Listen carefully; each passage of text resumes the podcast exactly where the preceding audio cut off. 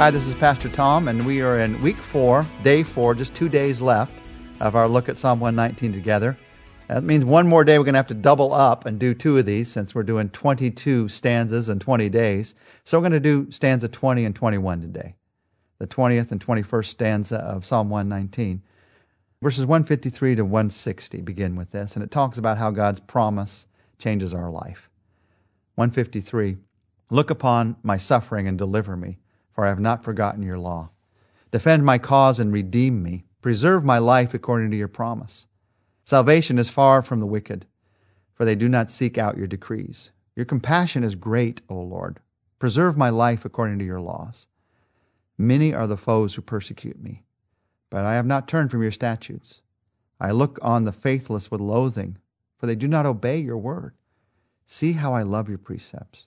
Preserve my life, O Lord, according to your love. All your words are true. All your righteous laws are eternal.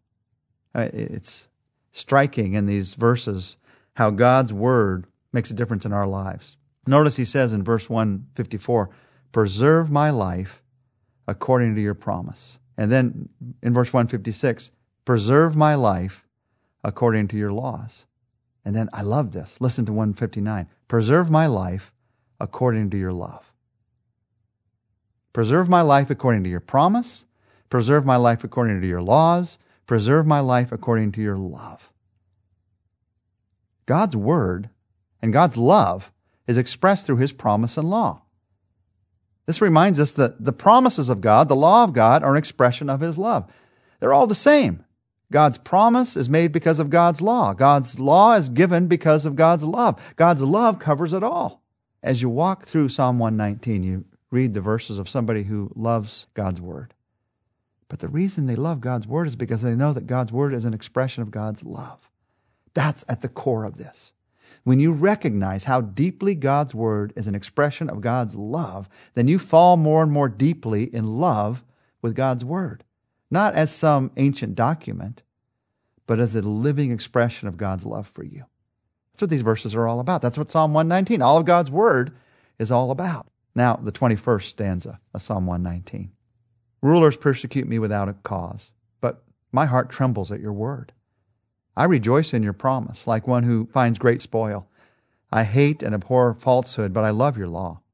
Seven times a day I praise you for your righteous laws. Great peace have those who love your law, and nothing can make them stumble. I wait for your salvation, O Lord, and I follow your commands. I obey your statutes, for I love them greatly. I obey your precepts and your statutes, for all my ways are known to you.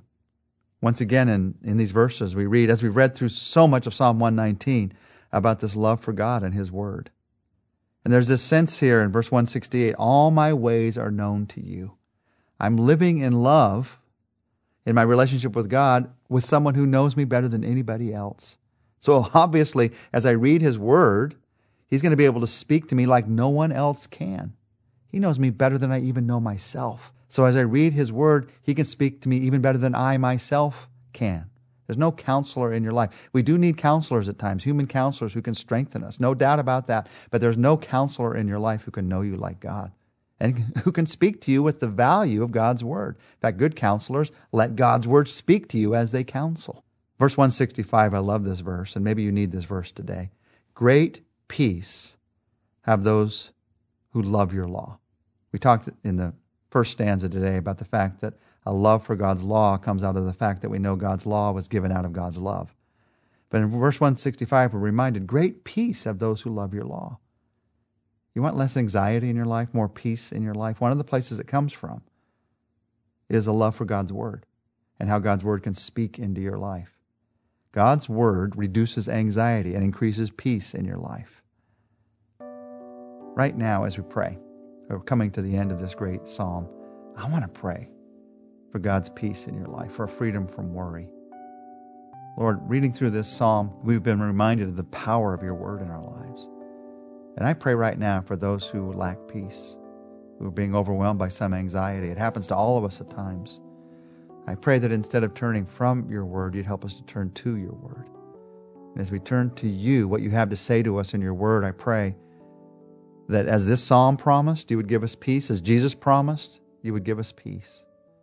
Let the promise of your word be seen in our lives. We ask in Jesus' name. Amen.